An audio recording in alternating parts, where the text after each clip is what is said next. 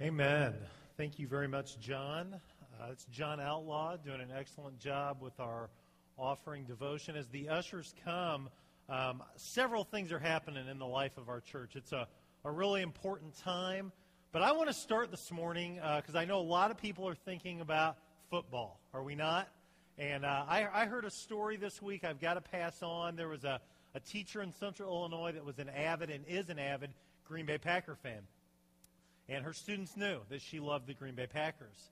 And uh, just a couple days ago, one of her students showed up dressed in a Bears jersey, very much like Nancy Kuntz is wearing this morning. And uh, the teacher just couldn't believe it. Just felt like it was really inappropriate that this student wear a Bears jersey knowing she loved the Packers. So she called him up in front of the whole class.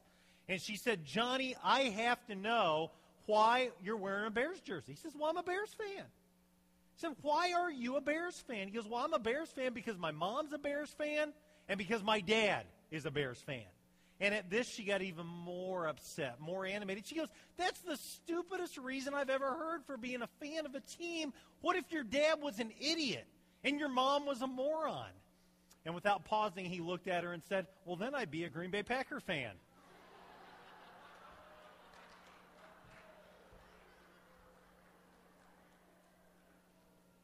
Sorry, Packer fans. Sorry. Hey, this is really an important time in the life of our church, and it has nothing to do with football. I want you to know that. It has everything to do with some great opportunities for you to grow in your faith. And I want to let you know, starting Wednesday night, Families at First returns. It's going to be a great time. I hope, I know some of you have never come to Families at First, and I would love to have you come out starting this Wednesday, meal at 5.30, programming for all ages at 6.30 then the first wednesday in february and for the four wednesdays in february our friend doug maris is going to be back with us. He's actually going to be with us at the end of the service today for just a couple minutes but he's going to lead us in a walk through the bible new testament seminar for the four wednesdays in february. And again i would love to have you participate. How many of you came to at least one walk through the old testament last year was it a blessing or not? It was an absolute blessing, and you will be blessed if you participate in walk through the New Testament. And I need to let you know this Thursday night, ladies' night out, salad potluck and program at 6:30. Well, we are well into our 90-day biblical adventure. B90X. And uh, we're going to be starting week four tomorrow. Today is day 21. For those of you that are reading with us, weeks one and two brought us Genesis, Exodus, Leviticus, Numbers, and the start of the book of Deuteronomy. This last week, week three, we looked at the books of Joshua and Judges and Ruth, and we just started into the book of First Samuel. Um, and I want to let you know that many of you know this. There's a blog that's going on and uh, every day I'm getting on and sharing with you um, what I'm taking from the reading. I can't share everything that I want to, but I would love to have you check out the blog. Also, want to let you know Adam is doing a great job of making sure that the sermons each week are getting uploaded to our website. I know Dana and uh, Chris McDonald of our first service tape them or, or record them, and then Adam's doing a great job of getting them downloaded along with my sermon manuscript. So if you miss a week as we go through this journey, we want you to know those sermons are going to be available. And I need to give you just a little teaser. Today's blog, it's a very rare occasion when these three names are in the same sentence Tom Cruise, George Clooney, and Ernie Harvey. Rarely are they all in the same sentence together. So that's a little tease for you. You need to go to the blog and find out what in the world I was thinking. Well, last week we were in Deuteronomy chapter 8, and today we're in Judges chapters 10 and 11. And I want to fill in the gaps for you from when we wrapped up last week to where we arrived today. The book of Deuteronomy showed us the rest of Moses' life. And Moses was able to take God's people to the very edge of the promised land, but he was not able to take them into the promised land. It can't happen. And he was able to pass the torch to Joshua, and Joshua then leads the conquest of God's people claiming the land of Canaan, the promised land. And I said last week, and this is true, the book of Joshua is not G rated. Much of the Bible is not G rated. And, when you talk about God's redemptive plan, sometimes the temptation is to say, wow, that's violent. Wow, how can that be fair? Look at it holistically. Look at it from a redemptive, God leading his people to the promised land perspective. Well, Joshua dies at the end of the book of Joshua. and we come to the period of the judges. And all through the book of Judges, you see Israel make mistakes. They do evil in the eyes of the Lord, and then there's oppression, and then the next thing you know, they're re- repenting, and he's bringing up a deliverer. The book of Judges could really be summed up well with one verse. It's Judges 21 25. We'll put that verse on the screen. In those days, Israel had no king, and everyone did as he saw fit. That's the period of the Judges in many ways. Now, as I read that, does that sound like any period of time that you're aware of, maybe? To, today, maybe? Is that maybe the, the modern cultural motto? Everyone did as he or she saw fit? I think there's a lot of parallel. To understand the book of Judges, that's where we're going to be today, you need to understand the Judges cycle. Now, I just gave it to you real quickly, but we're going to put this next slide up on the screen, and it gives you the four stages of the Judges cycle. You've got sin, you have oppression, you have repentance, and then you have deliverance. And we're in Judges chapter 10. And for the sixth time already in the book of Judges, we see this tag phrase again, Israel did evil in the eyes of the Lord. It's an ongoing cycle. And every time Israel does that, the Lord has the same reaction. He sends an oppressor to beat them down. And today, in our encounter, it was a 20 year oppression, a 20 year beatdown. Every time this happens in the book of Judges, God's people realize after a while, this isn't much fun. This isn't what I signed up for. And they repent to the Lord their God for the error of their way. And every single solitary time, God is faithful and he raises up a deliverer. And that is where the story of the judges come. Deborah, Gideon, today Jephthah, Samson, the judges rise up and they lead God's people from oppression to community with him. Now, I want to just say this. This isn't in the notes. This hit me during first service. I think this is a great foreshadowing uh, of us and our lives today in many ways. We are just like the people of Israel. I'm just like the people of Israel. Again, I do evil in the eyes of the Lord. Again, you do evil in the eyes of the Lord. And, and sometimes there's consequences for our behaviors. Many times there are consequences. And we're called to repent. But here's the awesome thing just like every single time in the book of Judges, God will raise up a deliverer. Do you realize every time you sin and you fall short, you're guaranteed to be forgiven of that sin? Now, I'm not saying license the sin. You know, Romans 6 deals with that. Shall we go on sinning? By no means. But understand, if you fall short, if you sin, if you make a mistake, you have a God that's faithful and He's just, and He will forgive you of your sin. And, and that's an amen statement right there. I mean, that just that's awesome.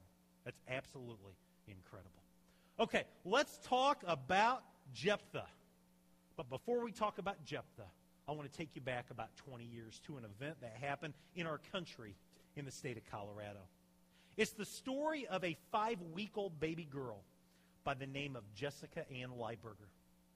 She had come down with pneumonia, and her father, John Cortland Lieberger, described by the media of his day as a fundamentalist preacher, started to pray for his daughter. Lieberger believed that God would answer his prayer. He believed that his God was the God of healing. So instead of taking her to the hospital right across the street from his Estes Park home, he continued to pray. Day and night, he prayed for his daughter. He prayed fervently. Jessica Ann Lieberger died. Charges were brought against this preacher, and he went to trial, and he was found guilty of manslaughter. And the judge in the case felt that justice would not be served by putting him in prison. He had five other children. By all accounts, he was a good father. So instead, the judge sentenced him to five years probation, during which time he had to do community service, which included working as an orderly in the hospital across from his home. Now, when the trial was over, a member of the media, a reporter, stopped John Lieberger and asked him what he thought about the verdict. Lieberger responded that God is my judge, and I'll give an account to him. You know, in a sense, John Lieberger is right. Like all of us, he will stand before God's judgment seat, and he'll give an account for the way he's lived his lives. But in that day, when God comes to judge John Lieberger, what do you think God's verdict will be? What do you think? Guilty? What will his verdict be? The story of Jephthah is a um, it's a troubling account. I need to say it at best. I, I wrote on the blog this week. I, I wrestle with the story of Jephthah. It's a it's a tragic story in many ways. And I don't want to give it away before we dive into it, but I want to let you know I almost didn't preach this sermon. I almost changed things around. Because I struggle with the story of Jephthah. I, I'm sad when I preach the story of Jephthah. So, with that, let's dive in and look at what God's Word has for us this morning. Judges chapter 10, verse 6. Here we go. Again, the Israelites did evil in the eyes of the Lord. It's a repeated thing, sixth time. We've read this in the book of Judges. And verse 7 says, The Lord became angry with them, so he sold them into the hands of the Philistines and the Ammonites. And for 20 years, they faced this oppression. For 20 years, life is awful. Now, 20 years ago was 1991. Do you realize that's the year I started in full time ministry? Think of where you were 20 years ago. Some of you weren't even alive 20 years ago, and that's how long that oppression took place. For 20 years, life was tough, but finally, God's people said, Enough is enough. And they went to their knees and they said, God, what were we thinking? And they repented to the Lord their God. They said, We're sorry. They said, We're changing. They said, We're turning back to you. And hence comes the story of Jephthah. Let's read together chapter 11, beginning verse 1. It says, Jephthah the Gileadite was a mighty warrior. His father was Gilead, his mother a prostitute. Now, Gilead's wife also bore him sons, and when they were grown up, they drove Jephthah away. You are not going to get any inheritance in our family, they said, because you are the son of another woman. And so Jephthah fled from his brothers, and he settled in the land of Tob, where a gang of scoundrels gathered around him and followed him. And th- this plays out in 2011. You, you probably know incidents like this, where someone is treated very poorly by their family because they're different in some way, and they're sent packing, they're on their way, they're not welcome anymore, and they probably don't land in a Sunday school class. They probably don't land in a pack of Boy Scouts. Where's he end up? It says, a, a gang of scoundrels gathered around him. And this is a tragic time for Jephthah. To be told by his brothers, even though we share a father, you're not one of us. Even though we're grieving the loss of our father, you're not getting any of his money because your mom's different than our mom. And so they send him on his way. Verse 4. Sometime later, when the Ammonites were fighting against Israel, the elders of Gilead went to get Jephthah from the land of Tob. Listen to this. Come, they said to him, be our commander so we can fight the Ammonites. Now, if you're Jephthah at this point, what are you thinking right here? Honestly. What are you thinking? Give me a break. I'm going with you. You sent me packing. You sent me on my way. And now you get in trouble and you need me? This must have been a very rich moment for Jephthah. Listen to him in verse 7. He says, Didn't you hate me? Didn't you drive me from my father's house? Why do you now come to me when you're in trouble? Jephthah has all the power. And what takes place from verse 7 to where we're going to pick up the story in verse 29 is a period of negotiation. First with the, the, brothers of Gilead, God's people, Israel, and then later with the Ammonites, the, the, the country that was oppressing the Israelites. And through all of it, I don't really have a lot of time to expound upon it. I want you to see Jephthah comes out on top. Jephthah comes out like the shining star. Jephthah comes out, he's in charge. All the people are listening to his every word, and he is ready to lead God's people from a time of oppression to a time of deliverance. Let's read on. Verse 29 of chapter 11. It says, Then the Spirit of the Lord came on Jephthah. He crossed Gil- the Gilead and Manasseh, passed through Mizpah of Gilead, and from there he advanced against the Ammonites. Verse 30. And then Jephthah made a vow to the Lord If you give the Ammonites into my hands, whatever comes out of the door of my house to meet me when I return in triumph from the Ammonites will be the Lord's, and I will sacrifice it as a burnt offering. I got to tell you, Jephthah's all good through verse 29. But he starts to get into trouble in verse 30. What I think's taking place here is that Jephthah's trying to bargain. Jephthah's trying to get a little extra security. Now, the Spirit of the Lord was on him, but he wasn't sure the Spirit of the Lord was enough. So he says, God, guess what? If you give me this battle, if you give me this victory, I'll do something for you. And then he made a vow that he'd probably heard made before. See, it was very common during the culture of the day to say to the gods, plural, if you do this for me, I will sacrifice something very near and dear to my heart for you. That's where Jephthah, Jephthah is at. Verse 32. Then Jephthah went to fight the Ammonites, and the Lord gave them into his hands. He devastated 20 towns from Aroer to the vicinity of Minnith, as far as Abel Keramim. Thus Israel subdued Ammon. It should have been as good as it gets.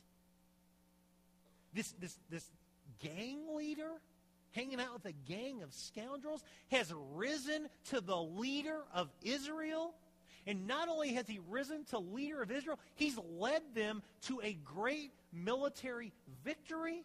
Can, can it get any better than that? Well, let's see the rest of the story.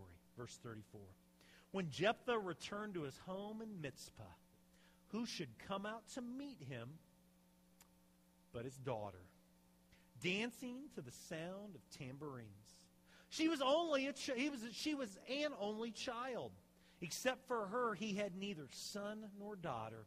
And when Jephthah saw her, he tore his clothes. It's a sign of mourning, it's a sign of heartbreak.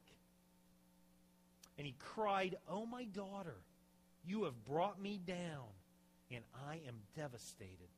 I have made a vow to the Lord that I cannot break. I saw this coming. Did you see this coming? And then verse 39, there's a little interplay between father and daughter, but verse 39, after two months she returned to her father, and he did to her as he had vowed. And Jephthah went from as good as it gets, win win, check me out, to sacrificing his only child because of a flippant vow he had made. I don't like this story. I've just got to tell you. It's not one of the happy stories of Scripture.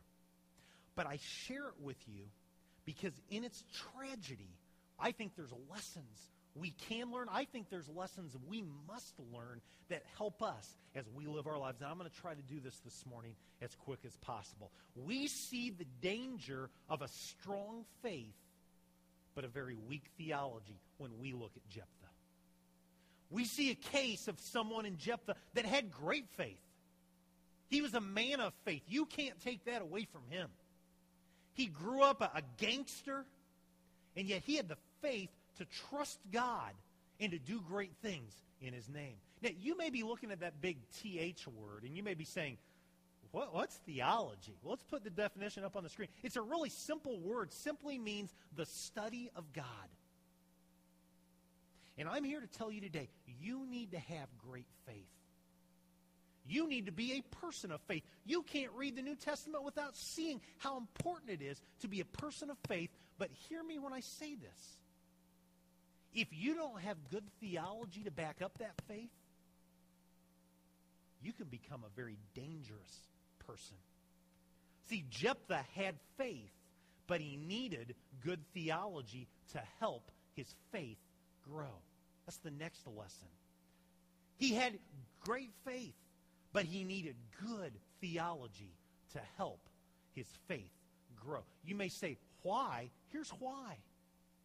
If Jephthah had been a student of the Word, if he'd been doing B90X like we've been doing B90X, he would have read four different times in the books of law, Leviticus and Deuteronomy, that he didn't have to fulfill that vow. Let's put these scriptures up on the screen. We need to do this quickly. But in Leviticus 18 and Leviticus 20, there is a flat out prohibition against sacrificing children to the God of Moloch. Child sacrifice is forbidden. And you may say, did anybody do it during that day? They did it all the time. The pagan people of the day did it all the time. The people that worshiped other gods did it all the time. And the Lord our God said, Not you, Israel. You're different. Don't do it. Next two slides from Deuteronomy prohibition against following the customs of the foreign gods. Verse 31, specific mention about not practicing child sacrifice. Deuteronomy 18, let no one be found among you who sacrifices his son and his daughter in the fire. So here's my question for you today. Why didn't Jephthah follow Deuteronomy 12 and Deuteronomy 18? Why didn't Jephthah follow the teachings of the book of Leviticus? Do you know why? He didn't know them. That's exactly right. Because instead of being in Sunday school class, what was he doing? He was out and about with his gang of scoundrels. See, the key lesson that I want you to grab today, here it is. A strong faith without good theology can have tragic consequences. Tragic consequences. And for a couple minutes, I want to leave Judges 11 and I want to take you to the contemporary world and talk about some issues that you probably have an opinion on, would be my guess. I bet everybody in this room over the age of, say, seven or eight has an opinion on, on these issues I'm going to throw up here. And I want to just see how are you arriving at the conclusions you've arrived at. The first is the issue of abortion. And if you don't know, today is Sanctity of Human Life Sunday. Yesterday was the 38th anniversary of Roe v. Wade, that landmark decision that legalized abortion in America. Over 50 million legal abortions have taken place in the U.S. since 1973. And my guess is every teen and adult has an opinion. Some of you would say you're pro choice, some of you would say you're pro life, but you have an opinion, would be my guess. And I ask you this morning, how have you arrived at the conclusion you've arrived at? Is it through the culture? Is it through media? Is it through the message that you hear day in, day out? Or is it through the study of God's Word? Culture would tell you that life doesn't really happen until the baby is outside the womb. For many people make that argument. Others would say even if it does exist before, choice is greater than life. And yet I remind you what Jeremiah 1 5 says. The Lord told the prophet Jeremiah, Before I formed you in the womb, I knew you. You can't study God's word holistically and not see a passion for the born and the unborn. And so I'm not telling you what you have to believe. I'm telling you, make sure theology is a part of your decision making process. I also want to let you know of a great opportunity that we have. For the fourth year in a row, we are partnering with the New Life Pregnancy Center in Decatur. And as we partner with them, we're asking everybody to take a baby bottle that wants to. You don't have to. But take this baby bottle, fill it up with your spare change, bring it back by March. Where's Anne Marie at? March what? 13th. And let's support this great ministry that's on the front lines of this issue in central Illinois. It's a great, great opportunity. There's a second issue. And some of you might smirk when I put it up there, but it's the issue of sexual activity or sexual behavior. And I want to be as sensitive as I can as I unfold this, this issue but everybody needs to have an opinion on this issue. You probably do have an opinion. Now, culture would say, if it feels good, do it. Culture would say morality is nothing more than a personal choice. I mean, come on. We live in the day and age of television shows like Desperate Housewives. Are you kidding me? Desperate Housewives? That's entertainment? We, we find humor in that? And yet I know many of us we've been sucked into what our culture tells us should be our thought process when it comes to sex and being sexually active. But I want to remind you of just one verse of Scripture. I could put 20 verses of Scripture up there. But don't forget 1 Thessalonians 4 3. It's God's will that you should be sanctified, that you should avoid sexual immorality. And I'm not preaching at you. I'm preaching with you this morning, okay? And I'm just saying this is one of the most important, important areas of your life. Don't be flippant in, in the decisions that you make. Don't be flippant in the positions that you take. Issue number three is going to seem odd in light of these two the issue of giving and tithing.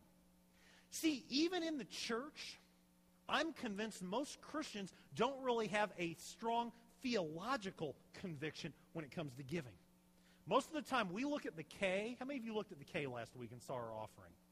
Is God good or what? Unbelievable. But I know some people look at that and say, you know, that offering was double our weekly need. I don't have to give now. Somebody else has given. I don't have to give.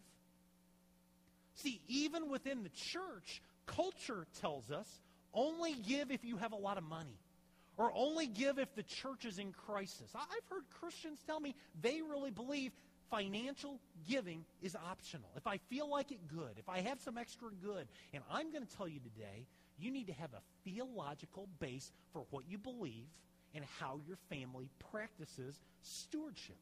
My favorite verse is 2 Corinthians 9 7. We use it all the time around here. Each man should give what he's decided to give, not reluctantly or compulsion. God loves a cheerful giver. I'm not telling you what to do, but I'm telling you make sure God's word is part of that decision making process. Make sure that, like Jephthah, you have a strong faith, but unlike Jephthah, you have good theology as well. You're a student of God's Word. We know the Jephthah story doesn't end in Judges chapter 11. You probably didn't know that. If you're in my Sunday school class, you do. But uh, anyway, go to Hebrews chapter 11 real quickly. Hebrews chapter 11 is one of the greatest chapters of Scripture in the whole Bible. It's the faith Hall of Fame. In fact, if you're not doing B90X, don't raise your hand, but I have an assignment for you today. You have to go home and you have to read Hebrews chapter 11. It's one of the greatest chapters in the Bible. It's a great history lesson as well. And as you read Hebrews chapter 11, you're going to hear about some of the great, great heroes of the faith. But you're going to get to Hebrews chapter 11, verse 32, and you probably won't believe what you're going to read. Listen to this. And what more shall I say, the writer of Hebrews says? I do not have time to tell about Gideon, Barak, Samson. Who's that guy in red up there? Jephthah. Jephthah. He's in the Faith Hall of Fame? Are you kidding me? That's my human reaction. Seriously? The Faith Hall of Fame? And so the conclusion that I draw, the lesson that I draw is this God, He's an awesome God, and He will overlook ignorance but he cannot overlook unbelief. I, I, want you to hear me this morning crystal clear. Faith matters. And a positive thing we can take from Jephthah is that he was a great person of faith. But what I have up there, God will overlook ignorance. Friends, that's no plea to be ignorant. It's not a good thing to say, yeah, I got a lot of faith. I'm not really worried about all that. Bible study stuff. You know, when you go to the doctor and you're getting ready to have surgery, how would you feel if you started talking to your doctor and you asked your doctor about his medical training? And he said, you know, when I was in school, you know, the books were fine. I read as much as I could, but what really impressed me was bedside manner. And I wanted to have the best bedside manner I possibly could have. So I'll get it done one way or another, but it's bedside manner that's really important to me. Would you be ready for that surgery? Probably not. You want the doctor and the surgeon that didn't just read, but mastered and understood. That's no plea for ignorance. And so our bottom line this morning really is pretty simple. We are called to be people of faith. But good theology is not optional. Friends, I want you to love the Lord your God with all your heart and to love the Lord your God with all your soul. But don't forget to love the Lord your God with all your mind. Let's pray. God, thank you for today. And thank you for the chance to gather in your name. Bless us now as we move toward our invitation. Thank, thank you for your word. E- even when your word's hard to read, even when we have an account like Judges 11 that is just sad, it's tragic. Thank you for the truth that we can glean from. And help us, unlike to have a passion for your word, to have a theology that's not mom's or dad's or grandma's or grandpa's or Kent's or Ernie's or Greg's, but to have a theology that we own, that's real, that's alive, that guides us when we try to decide where we stand on issues that face us today. Thank you most of all for Jesus, your Son, that hope he brings us. It's in his name I Thanks, Greg. As we come to our invitation time, again, I, I know I feel like I, I say this every week, but I really do mean it. All of us have a, a decision to make. And, and Greg said the verse two times this morning, I hope you heard it. Love the Lord your God with all your heart, with all your soul, with all your mind, and with all your strength. And that's our prayer for you this morning. If, if you don't know Jesus Christ as your Lord and Savior, if you cannot say, I love him with all my heart, soul, mind, and strength, I invite you up here this morning. Grace up here front. I'll be up here in front. Uh, we'd like to talk with you. Just need prayer. We're here as well as we stand together. Holiness, holiness is what I long for. Holiness is what I need.